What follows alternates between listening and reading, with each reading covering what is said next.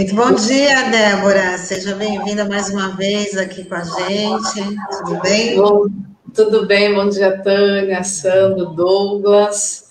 Espero que vocês estejam bem, né? Nesse momento tão complicado que a gente vive. Agradeço aí o convite. Bom dia, Débora. Bom dia, Débora. Bom dia. No começo do programa, a gente estava avaliando que hoje as, as, cidades da Baixada Santista, que em pleno lockdown, estão aí colocando as barreiras sanitárias para evitar a vinda de, de, turistas. O lockdown que começou na, na terça-feira. Né? Eu queria que você fizesse uma avaliação das medidas que Santos, né, já que você é vereadora de Santos, que Santos está tomando em relação ao combate à pandemia e também falasse da, da verba que, a, que o Legislativo aprovou para poder implementar a compra de vacinas. Seja bem-vindo. Obrigada. Eu estava aqui ouvindo somente a análise sobre o Bolsonaro e é impressionante o ponto que nós chegamos, né? Assim, a gente imaginar isso já era difícil, né? Já foi difícil enfrentar o resultado em 2018, mas acho que a gente não imaginaria chegaríamos ao, ao ponto que nós estamos, né? A gente está no fundo do poço, mas percebendo que ainda dá para cavar um pouco mais e afundar ainda mais, e as mentiras que foram destiladas pelo Bolsonaro é, são absurdas, né? Mas o grande problema é que parte dos seguidores dele acreditam no que ele fala. E infelizmente a gente tem muito porta-voz dele na sociedade, pessoas que de alguma forma ainda conseguem é, chegar, né, o seu discurso chegar a mais algumas pessoas, e muito porta-voz que ainda faz com que essas mentiras ecoem. Então é, é triste, é, é revoltante e preocupante, né, porque a gente não sabe em que ponto a gente vai chegar.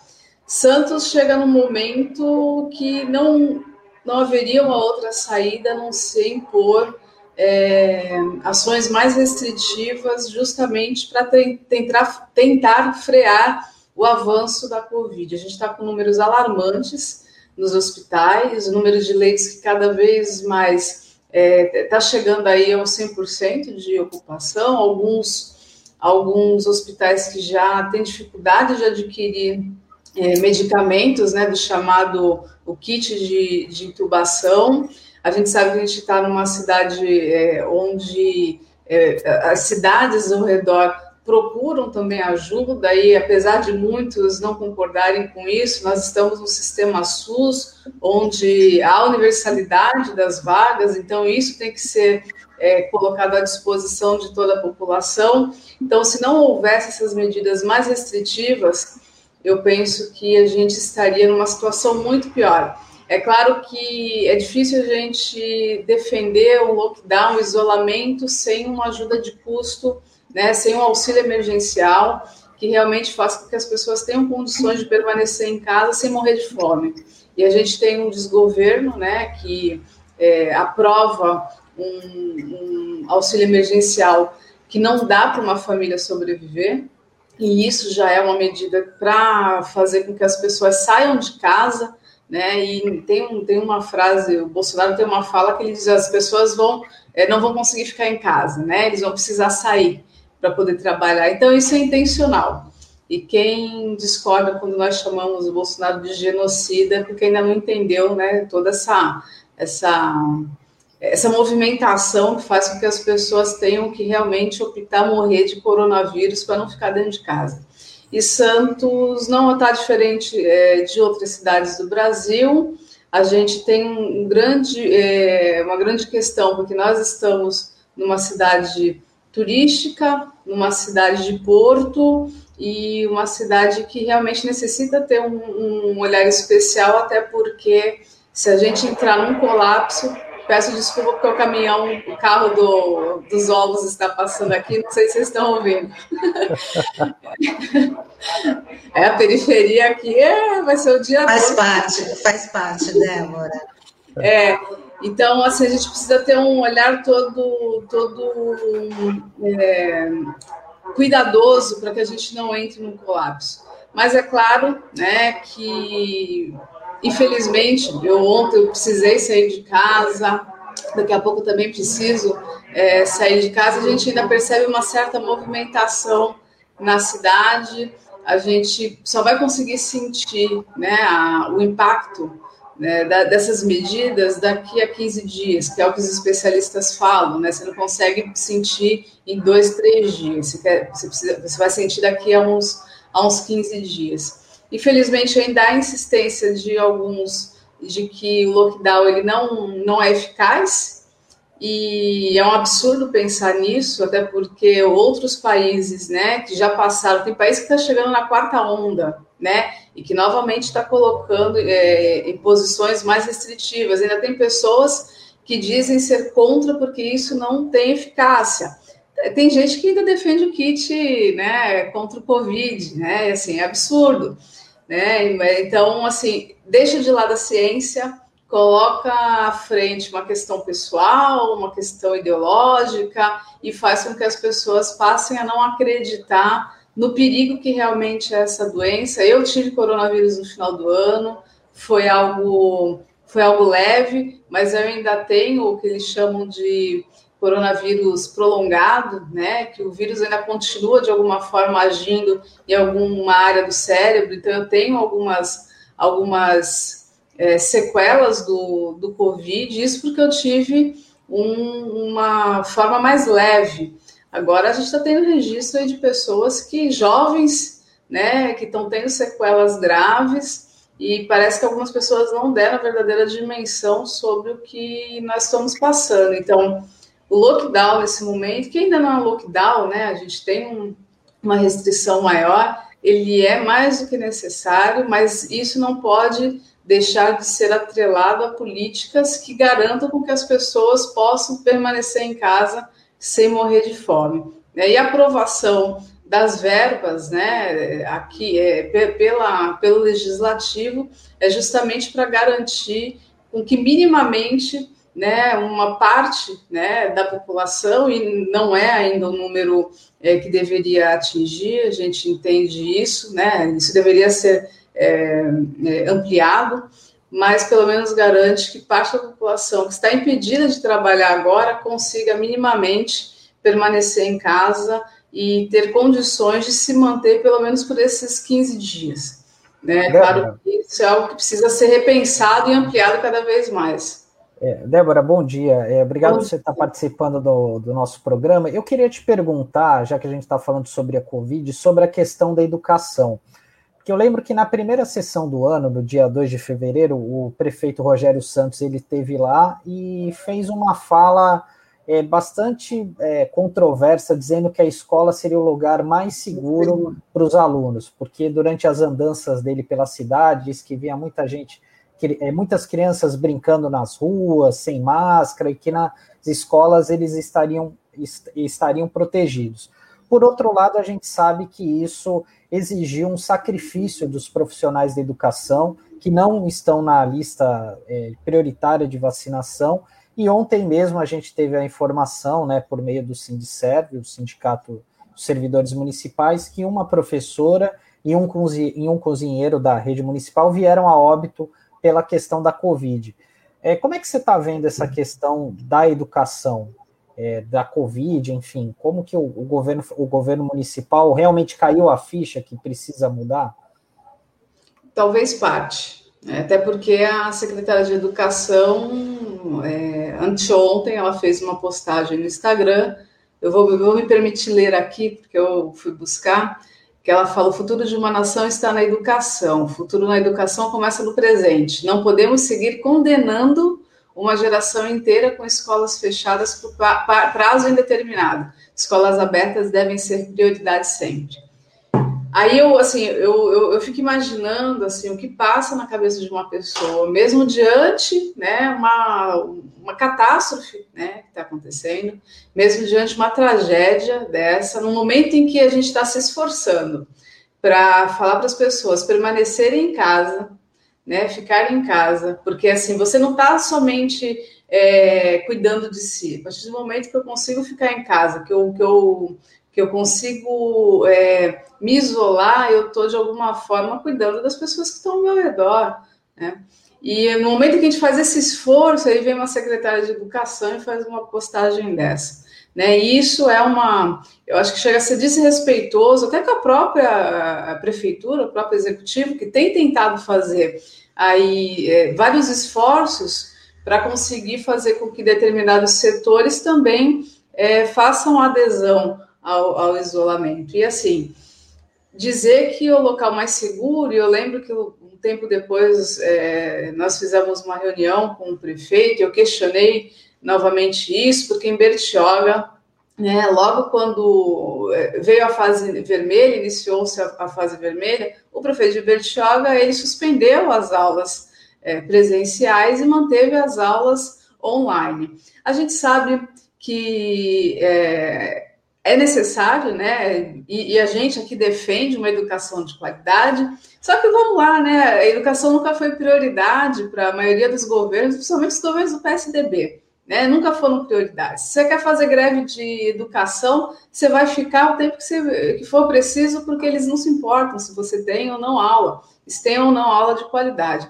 Então, é espantoso nesse momento, né? No momento que a gente está dizendo, olha, as pessoas precisam permanecer em casa. A gente tem uma nova variante que atinge as pessoas mais jovens. Hoje em dia não dá para você falar quem tem, é, quem é o grupo de risco, porque você está vendo gente jovem morrendo. Então, hoje você precisa fazer com que as pessoas tenham condições de permanecer em casa.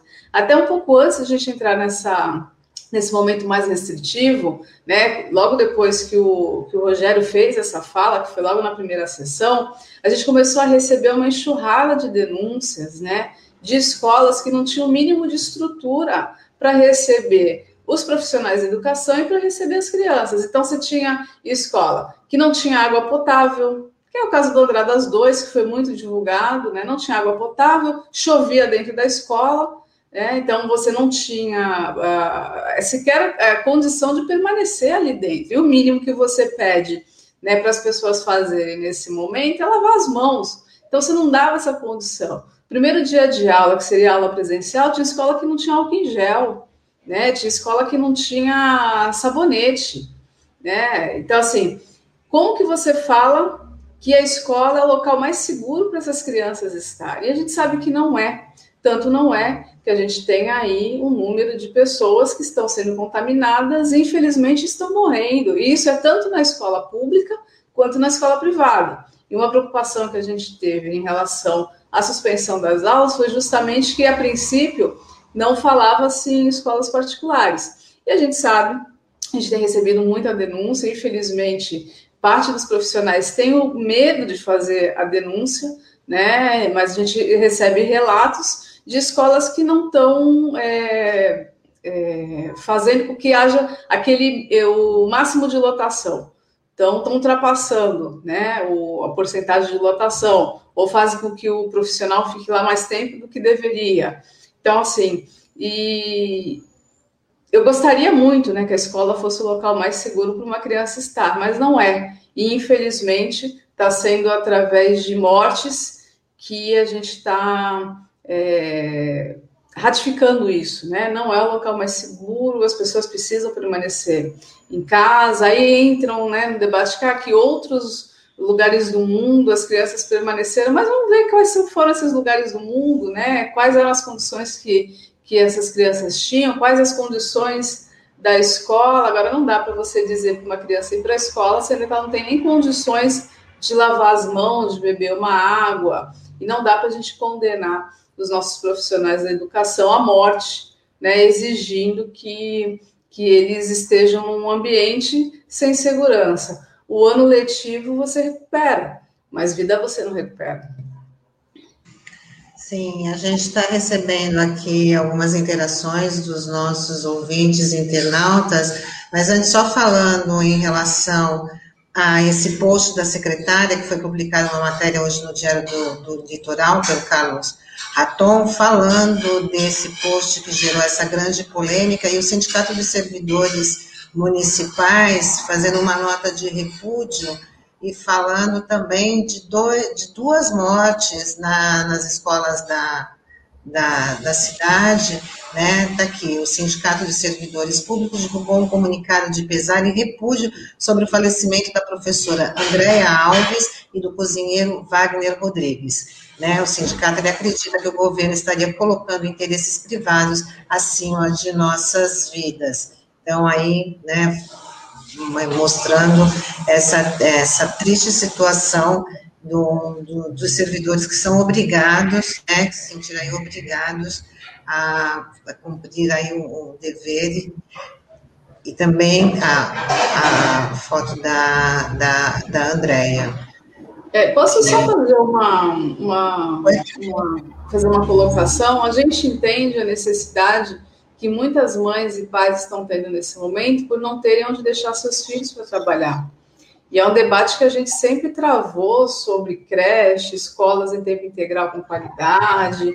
E a gente sabe que muita gente teve que deixar de trabalhar por conta que não tinha onde deixar seus filhos. E é por isso que a gente reforça mais, mais, mais uma vez a questão da necessidade de um auxílio emergencial que garanta que as pessoas consigam permanecer em casa nessa situação, porque você não tem onde deixar seu filho, você vai perder o seu emprego e você vai ficar em casa passando fome. Então é por isso que a gente precisa reforçar que não dá para você a, a, a aceitar 250 reais por família, como é proposto pelo presidente Jair Bolsonaro. 600 reais já era um absurdo, né? Porque era muito pouco. Mas agora, então, é realmente é, é uma política para fazer as pessoas passarem fome para elas saírem, como aconteceu ontem em São Vicente, que as pessoas colocaram os fiscais e a polícia é, para correr da, é, do bairro que foram lá para fechar um estabelecimento comercial.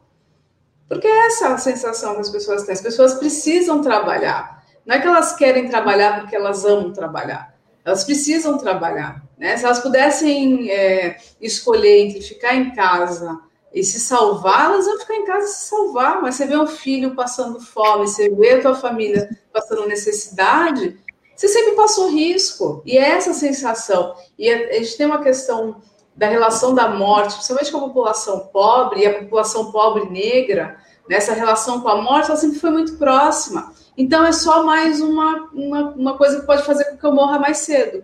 Então, assim, é, é, é, difícil, né? É revoltante, é revoltante, porque você ouve histórias, você chega muita coisa para gente e você, de certa forma, está de mãos atadas, porque aí vem essa questão do que o Bolsonaro coloca culpa nos governadores e nos prefeitos, não que eles não tenham culpa, tem, até porque a gente sabe que o Dória não é ninguém, é, né, não é flor que se cheire. O Dória é só o, o, o Bolsonaro menos piorado, mais perfumado porque ele era o Bolsonaro, ele fazia essa política, né? Ele, ele fez essa campanha, a mesma campanha que o Bolsonaro fez, o Dória fez, né?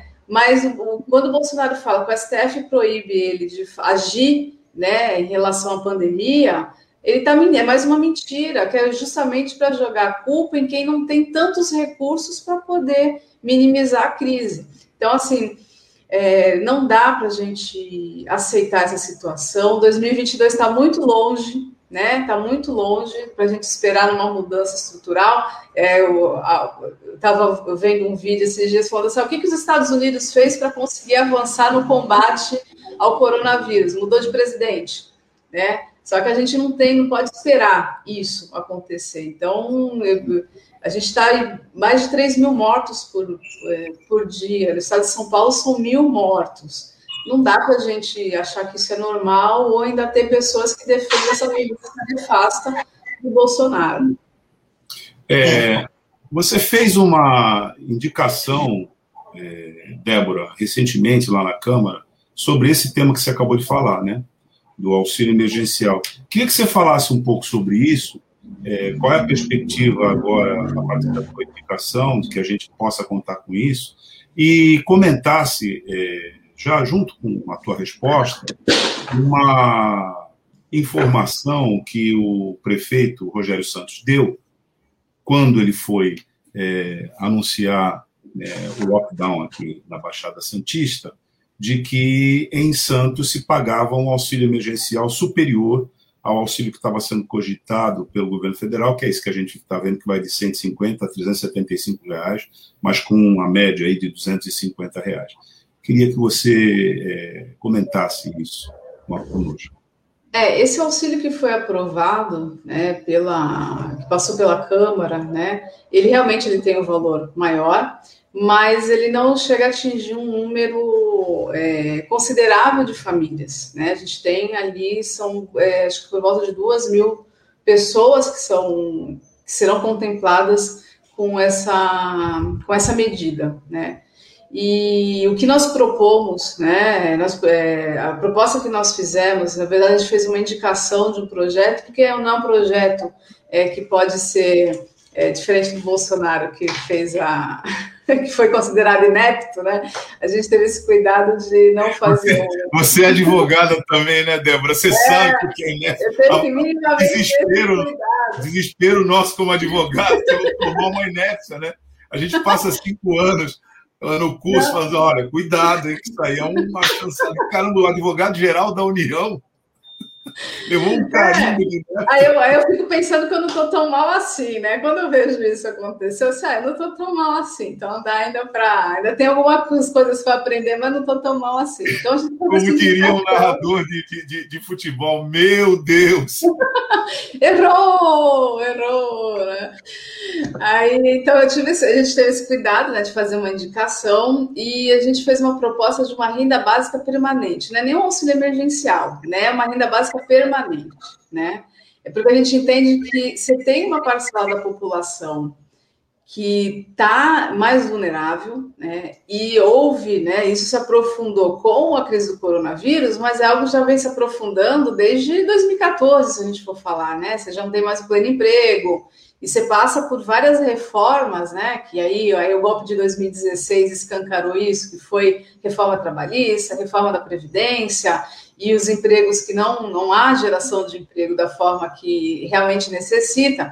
Então, a gente tem essa, essa proposta de uma renda básica permanente que ela vai fazer com que a, a cidade ela já tem alguns é, auxílios, né? Bolsa Família, agora me, me, me fugiu agora o nome da é, programa Nossa Família, né? Também. Então, você tem aí. É, Teve o cartão um... alimentação também, né, na, na rede pública durante a é, pandemia. É, mas aí o cartão alimentação é outra. É, é, é, seria um outro tipo de auxílio, né? Esses são programas de auxílio é, permanentes que já existem na, na, no município, que nem esse programa Nossa Família, que, que poderiam ser complementados com a renda básica permanente. E assim.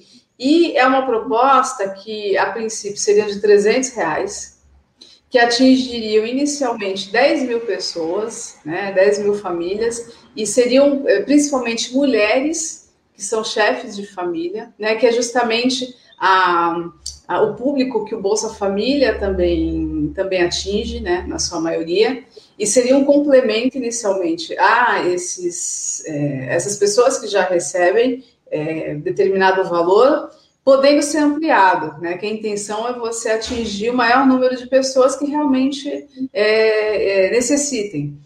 E esse projeto, né, esse, esse programa, ele já existe é, na cidade de Maricá, por exemplo. Né? É claro que a gente está falando de uma cidade que tem aí um, um, um, orçamento muito maior do que a cidade de Santos, mas a gente tem o exemplo de Belém, né? Onde o Edmilson, que é um prefeito do PSOL, isso foi uma proposta de campanha dele, foi um dos primeiros atos dele que ele implementou o Bora Belém, que é essa renda básica permanente no valor de 450 reais. E o, o Belém, ela possui praticamente o mesmo orçamento de Santos, só que com uma população três vezes e meia maior que a nossa.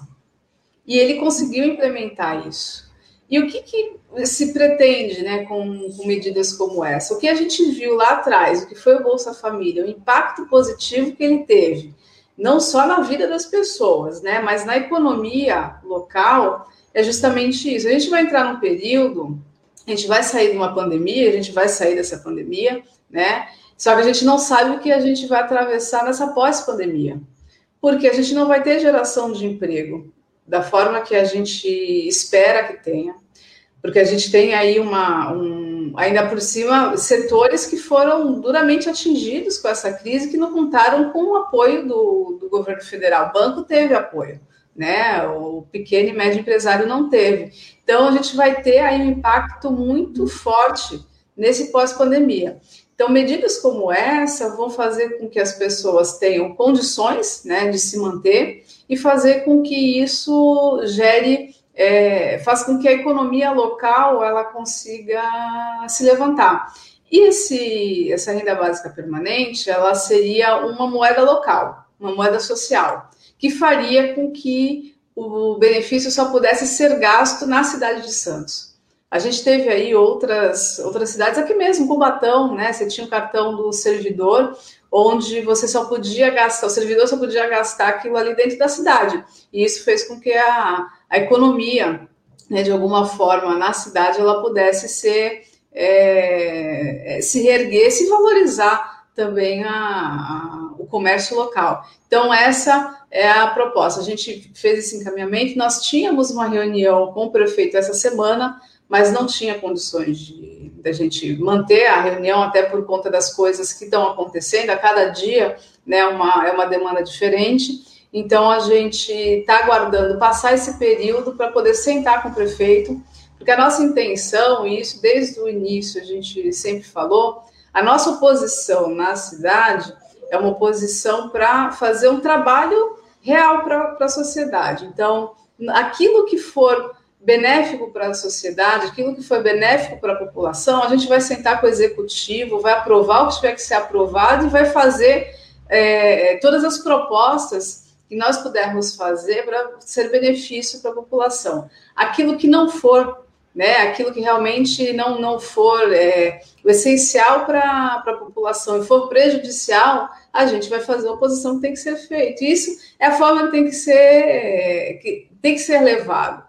Porque não dá para a gente simplesmente colocar um projeto debaixo do braço, ah, porque não é meu prefeito, não é do meu partido, tal. Não, a gente quer mais é que isso seja encaminhado, porque a cidade de Santos precisa, né? E a gente vai ainda enfrentar um problema é, muito maior nesse pós-pandemia, porque a gente não sabe quanto tempo vai levar, né, é, para que a gente consiga se reestruturar. Então, medidas que não são assistencialistas, é tem aqueles discursos de que ah, a população não quer ganhar dinheiro de graça, a população quer trabalhar. Isso não é ganhar dinheiro de graça, isso é dinheiro da, da própria população, né? Isso é um retorno né? E assim, tem aqueles os números que nunca são divulgados, que são os números das pessoas que deixam esses benefícios, como Bolsa Família, porque já conseguiram ter uma melhora de vida. Mas isso ninguém vai falar, porque é mais fácil dizer que teve roubo, que teve fraude, do que dizer que milhares de pessoas deixam isso quando atinge uma qualidade de vida e não precisam mais do benefício. Débora, tem, Oi, oi, desculpa, pode. Não, eu ia falar das interações, mas você pode perguntar na, na, depois da resposta da Débora, a gente mostra que as interações dos nossos internautas. Não, eu ia perguntar da Débora sobre até um assunto importante que foi discutido aqui na Câmara, que é a questão das cotas para negros no serviço público, né? Que é, foi uma, um, um projeto estranho, né? Que foi encaminhado na, faltando três dias para o ex-prefeito deixar o cargo, né? E só foi lido, só entrou efetivamente na Câmara esse ano.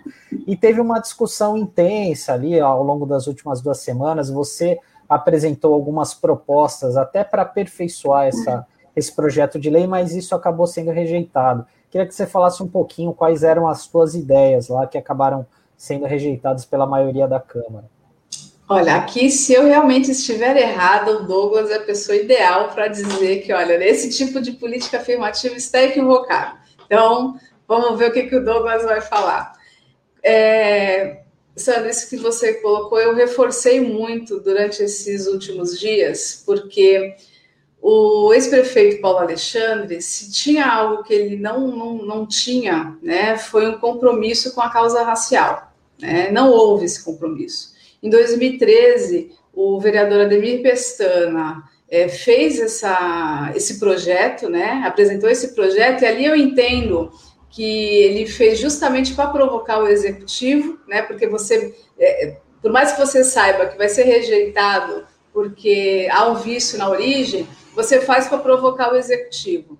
Só que não foi suficiente, porque foram sete anos que o Paulo Alexandre ficou sentado no, no, no projeto, e no dia 29 de dezembro de 2020 ele apresenta o projeto para ser encaminhado para a Câmara. Então, faltando três dias para terminar o segundo mandato, ele encaminha esse projeto. E o Paulo Alexandre, que em alguns momentos, né, principalmente quando você teve lá o caso do, do é, secretário adjunto né, de Cultura, que fez aquela, aquela fala horrível né, sobre é, os afrodescendentes, os pardos, né, ele se declarou afrodescendente. Né, então, é, então a gente precisa. A, a, conveniência, né? A gente costuma falar que são os afroconvenientes. Quando a, a necessidade, ele se autodeclara. Então, assim, foram sete anos que ele teve a oportunidade, né, para poder apresentar um projeto e apresentou o projeto. Não estou dizendo que não é uma vitória a aprovação das cotas de 20% em serviço público. É uma vitória tardia,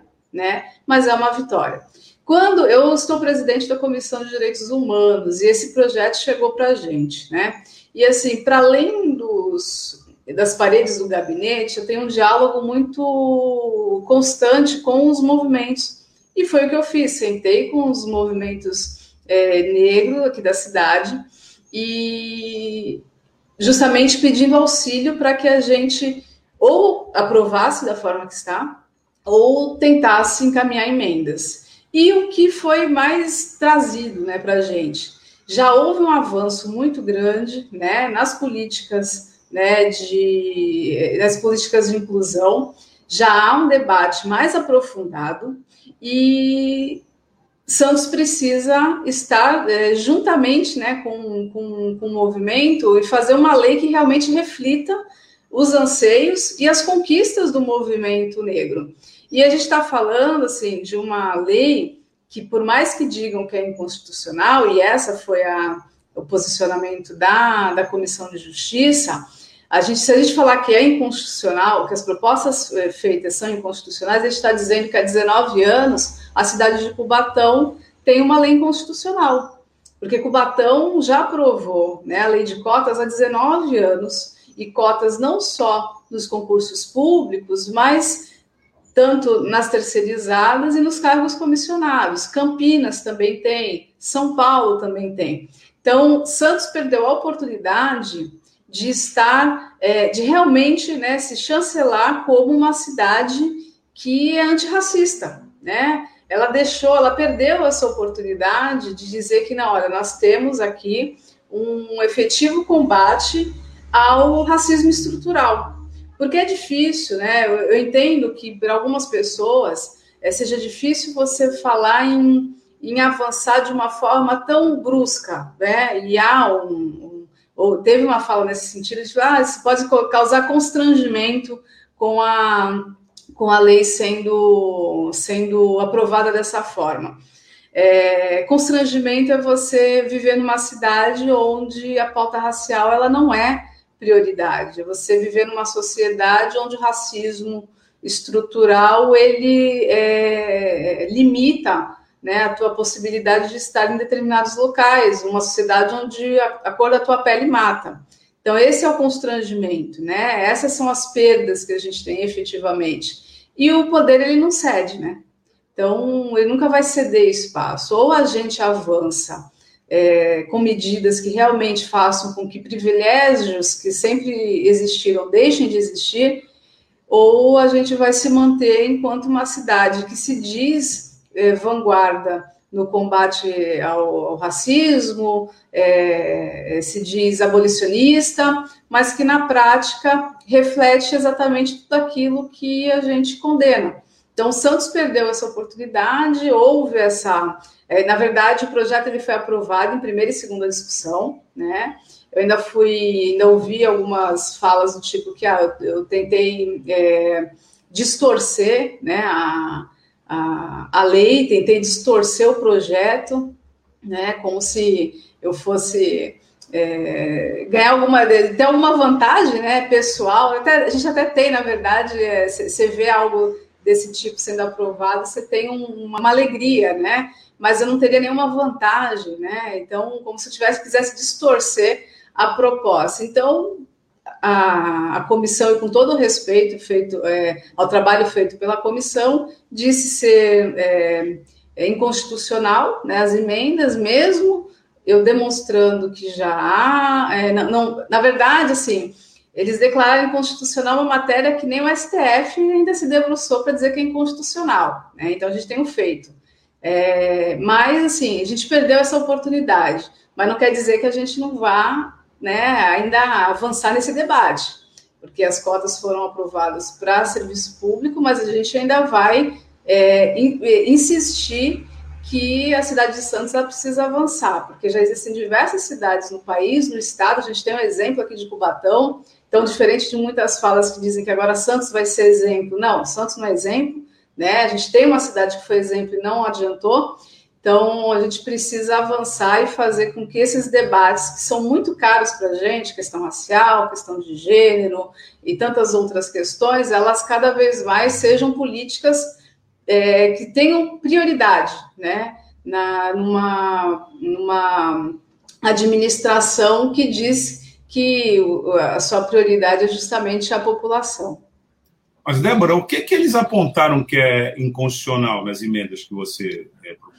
Olha, teve. Eles, na verdade, né, é, tem um trecho que aí ó, a gente vai fazer essas pesquisas, a gente vê que, na verdade, era uma havia uma cidade, acho que é Limeira, se eu não estou enganado, que a, a Câmara aprovou, né, aprovou as cotas, né, tanto para cargo comissionado e terceirizados, cargos de confiança, e a Procuradoria entrou com uma ação né, contra, dizendo que não, por ser cargo de confiança, você não poderia aplicar cotas para cargo de confiança. E o STF, para aquele caso, teve o entendimento que não há irregularidade, não é inconstitucional. Ele não fez um debate da matéria, né? Então, mas ele fez naquele caso específico, tanto que Limeira tem cotas para para cargos em comissão. E pegaram o, é, o argumento utilizado foi justamente o mesmo argumento usado pelo Ministério Público e pela Procuradoria, né, de que você não pode né, colocar regras, né, para que haja cotas em cargos de livre provimento, né? E a gente sabe que é, se nós não tivermos essa é, é, essa responsabilidade, esse compromisso, a gente vai continuar tendo uma maioria de homens brancos e que e a gente não vai avançar nesse debate. Né? Existem países que já conseguem fazer isso. É, você pensar em países que têm cota de 50% para mulheres em cargos de, é, é, de executivo em empresas privadas, né? Então você vê o Estado atuando, né, para garantir com que isso ocorra dentro das, mesmo da, das empresas privadas. Aí você pensa que olha, você não pode atuar dessa forma, e você traz diversos exemplos que já ocorrem pelo Brasil afora, mas assim, é, foi um debate que é, fomos vencidos nesse debate, mas a gente vai né, ainda. Isso vai ter que voltar, né? Isso vai ter que voltar, porque a gente não pode ficar é, de fora né, de todo o avanço que a população negra, o movimento negro já teve nessas pautas que são tão importantes. Débora, não sei quem está analisando lá na Câmara a constitucionalidade, evidentemente são os procuradores da Câmara e alguns servidores que se debruçam isso na comissão, mas nós temos que levar para eles uma cópia da Convenção Interamericana de Combate ao Racismo, que foi aprovada no final do ano passado, né, e foi aprovada. Essa convenção de direitos humanos, portanto, ela emenda a Constituição, ela é uma norma constitucional, e ela foi aprovada por um decreto legislativo, já. Ela está pendente apenas da ratificação é, do decreto executivo, mas que é um ato é, que não pode contrariar o Congresso. Não pode. Então, assim, ela já é uma norma existente aqui no nosso sistema. E é importante que a gente discuta isso, porque lá tem duas coisas fundamentais que antes não, antes não existiam, existia na cultura nossa, né? mas assim, Era difícil discutir isso no judiciário, mas agora já não é mais esse problema. Por quê? Esses dois institutos estão presentes nessa convenção assinada por nós. O primeiro instituto é o reconhecimento de que existe discriminação indireta, que alcança o racismo estrutural que você, inclusive, mencionou aqui. E o segundo instituto é que essas normas são extensíveis ao poder público, mas também ao âmbito é, da convivência entre particulares. Portanto, por essa regra, esse argumento que opuseram ao teu corretíssimo a tua corretíssima proposta cai por terra. Interessantíssimo isso que você falou. Então, como você fez aí uma, uma, uma pequena observação, aceito, né? Só para dizer isso. É, e, gente, nós estamos aqui num, num, veículo de comunicação entrevistando a vereadora, né, é, Débora Camilo, mas que é vereadora agora, ela está vereadora agora, mas ela é uma militante da causa de combate à discriminação a vida inteira. Então ela não precisa de credencial nenhuma com relação à credibilidade dela. Eu não faço nenhum favor aqui a Débora falando isso. Débora, nós temos, aliás, nós temos aqui na região importantíssimas lutadoras dessa causa, feministas e antirracistas. A Débora está entre elas. Né? Então, eu não faço nenhum favor para ela falando isso. Não, eu estou falando isso porque ela fez aquela observação. Né? E, e, e, essa é uma informação, informação mesmo, né? É, para a nossa audiência, de que essa convenção existe. Então, todos aqueles que resistiam, a exemplo do que ela falou aqui, não tem mais sentido resistir, porque agora eles estão indo contra uma norma que foi aprovada, né? que dá conta que reconhece a existência do racismo estrutural, mas que estende ao âmbito das relações privadas as políticas de promoção da igualdade racial, inclusive essas de cotas, que nem é privada, né? Porque o que a Débora está dizendo é o seguinte: eu queria, eu, eu, eu, eu propus uma emenda para estender né, aos cargos de livre provimento, aos cargos de confiança. Mas veja, quem pode. Aí de novo, né? Quem pode o mais, pode o menos, né? Porque se eu posso fazer isso é, e devo fazer isso pela convenção no âmbito privado, é evidente que isso é, deve ser feito também nessas relações que, pelo fato de ser livre provimento, não deixa de ser público, né, Débora? É, porque o dinheiro. E assim, ali a intenção era dizer: olha, todo contrato em que houver dinheiro do município, as cotas elas precisam ser é, implementadas. E aí a gente está falando de cota racial, a gente pode entrar depois no debate sobre a questão de gênero, porque São Paulo é, São Paulo é racial e gênero.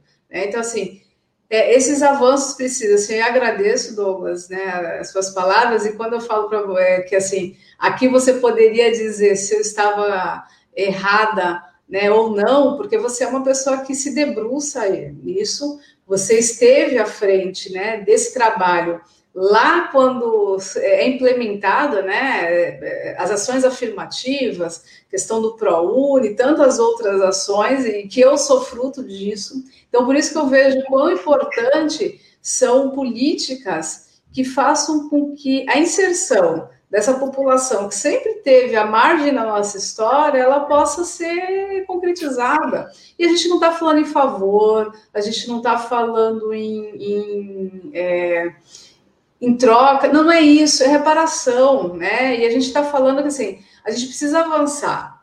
E, e, algumas pessoas ainda não entenderam que, por mais que você seja contra essas medidas, quais é, é, questões forem, de alguma forma a sociedade ela vai ser beneficiada. E de algum, e, e, assim, o capitalismo ele entendeu isso, né? Se a gente for ver alguns países, né, próprios Estados Unidos, né, que hoje já não, alguns estados já não têm mais cotas porque já atingiram, porque eles entendem o que, olha, se essas pessoas estiverem fora do mercado, se elas não tiverem é, como é, é poder de aquisição, se elas não tiverem renda, elas não vão dar lucro. Então, se a gente for entrar nessa lógica capitalista, a galera daqui está atrasada. Então, vamos lá. Se quer colocar, quer ter dinheiro, quer ter lucro, então vamos fazer com que essas pessoas tenham acesso. E é uma questão de reparação, né? Ninguém está pedindo é, esmola, ninguém está pedindo favor, a gente precisa avançar. E não vai ser o poder, como eu falei, né? O poder ele não, ele não cede espaço. Ou a gente age para que essas, essas medidas sejam implementadas, ou a gente vai eternizar essas desigualdades. O que a gente realmente não quer e não vai permitir que continue acontecendo. Bom, vamos ler agora as interações dos nossos internautas. Olha, Anália Silva, de São Vicente. Bom dia, Anália. Tá fazendo bom dia, Tânia, Débora, Douglas e Sandro. É, o JR, J, bom dia. Bom dia para você também, J. Anália Silva fala: bom começar o dia ouvindo vocês, mesmo que as notícias não tenham a força de diminuir nossa apreensão, e sim aumenta a nossa vontade de gritar que nossas vidas importam. E aí, da Grate fala que as emendas não poderiam ser repassadas com. Ela faz uma pergunta: as emendas não poderiam ser repassadas como um programa de auxílio? As emendas que ela fala. Agora eu fiquei. É, então, acho que é a questão da renda, é, renda permanente, né? Deve ser, deve ser isso. Se você quiser só falar pra, da Cidinha, a Cidinha fala que a Câmara de Santos aprovou a autorização que a Prefeitura participar do consórcio para a compra de vacinas. Como ficou a discussão sobre a renda básica permanente? Então, pode responder, Débora. É, a questão da renda básica permanente a gente teria agora nessa semana é uma, uma reunião com o prefeito, justamente para levar as propostas, né, levar o programa e, e, que foi bem aceito, né? E eu vou dizer que foi bem aceito até pelos os vereadores, né? Muitos deles entenderam que é algo que é factível e que pode dar um, uma, uma é, mudar um panorama, né, da, da, da, nossa cidade. Então isso foi bem aceito. Então nós sentaríamos essa semana com o prefeito para conversar mas por conta da demanda que está sendo, por conta da, da pandemia, né, dessa, desse momento mais restritivo que a gente tem, é, a reunião foi cancelada, a gente vai aguardar um momento mais tranquilo para poder conversar com o prefeito e levar essa, esse programa né, que a gente entende ser tão, tão necessário. Bom, já estamos chegando aqui no finalzinho, é, Débora, da nossa da nossa participação entrevista, que foi muito legal aí, muito esclarecedora. Olha, Cidinha está dizendo, a informação é uma arma a ser usada diariamente. Tem gente que não acredita na superlotação dos hospitais, nem na pandemia, nem na quantidade de mortes. Né? Como está lidar com esses negacionistas? A Melissa Canadá fala muito crítica à situação. É preciso atenção especial com acesso à baixada por isso que eles estão reforçando aí as barreiras sanitárias. Aí a Eda Grande, ela fala das emendas parlamentares. É, mas eu não entendi, é, eu não entendi como a, na pergunta. É porque assim, a gente repassar emendas, é isso? Para. Se não dá para converter eu, eu acho imagino, que é um eu, eu acho que imagino que seria utilizar as emendas parlamentares dos vereadores para custear esse programa de auxílio né, às pessoas. Ah, né, auxílio é, aquela verba que é destinada à Câmara ah, a emenda para cada vereador. É, seria uma proposta de se mudar aí uma, uma, uma política que já vem sendo feita há um tempo. Até um debate que eu acho que precisa ser feito sobre a questão das emendas, tal, de que forma elas são destinadas, tal. E acho que é um debate que a gente precisa, precisa fazer. Mas é, mas para agora, eu acho que o ideal seria um projeto de lei do executivo para que isso, porque dinheiro tem, né? Dinheiro tem. Então é preciso sabe, fazer uma, uma destinação correta para que essas famílias sejam realmente atingidas. Mas acho que esse debate sobre a questão das emendas parlamentares, elas também, esse debate também precisa ser feito. Bom, Débora, queria agradecer aqui tua presença no Manhã RBA Litoral. Você é sempre bem-vinda, né? Participou hoje, tem outras oportunidades para você voltar aqui e trazer as novidades legislativas das suas lutas aqui para os nossos ouvintes, os nossos internautas, e já queria te agradecer. Muito obrigada.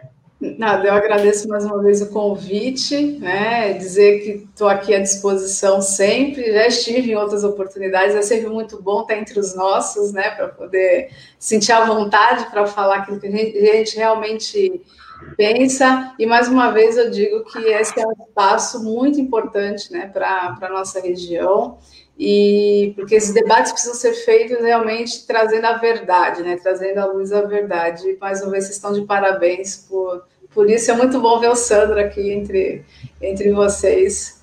É muito, muito gratificante poder estar aqui também. Então, estou à disposição, sempre vocês convidarem, estarei por aqui. Parabéns, vereadora Débora Camilo. Débora, obrigado. Obrigada, gente. Até uma próxima. Até mais.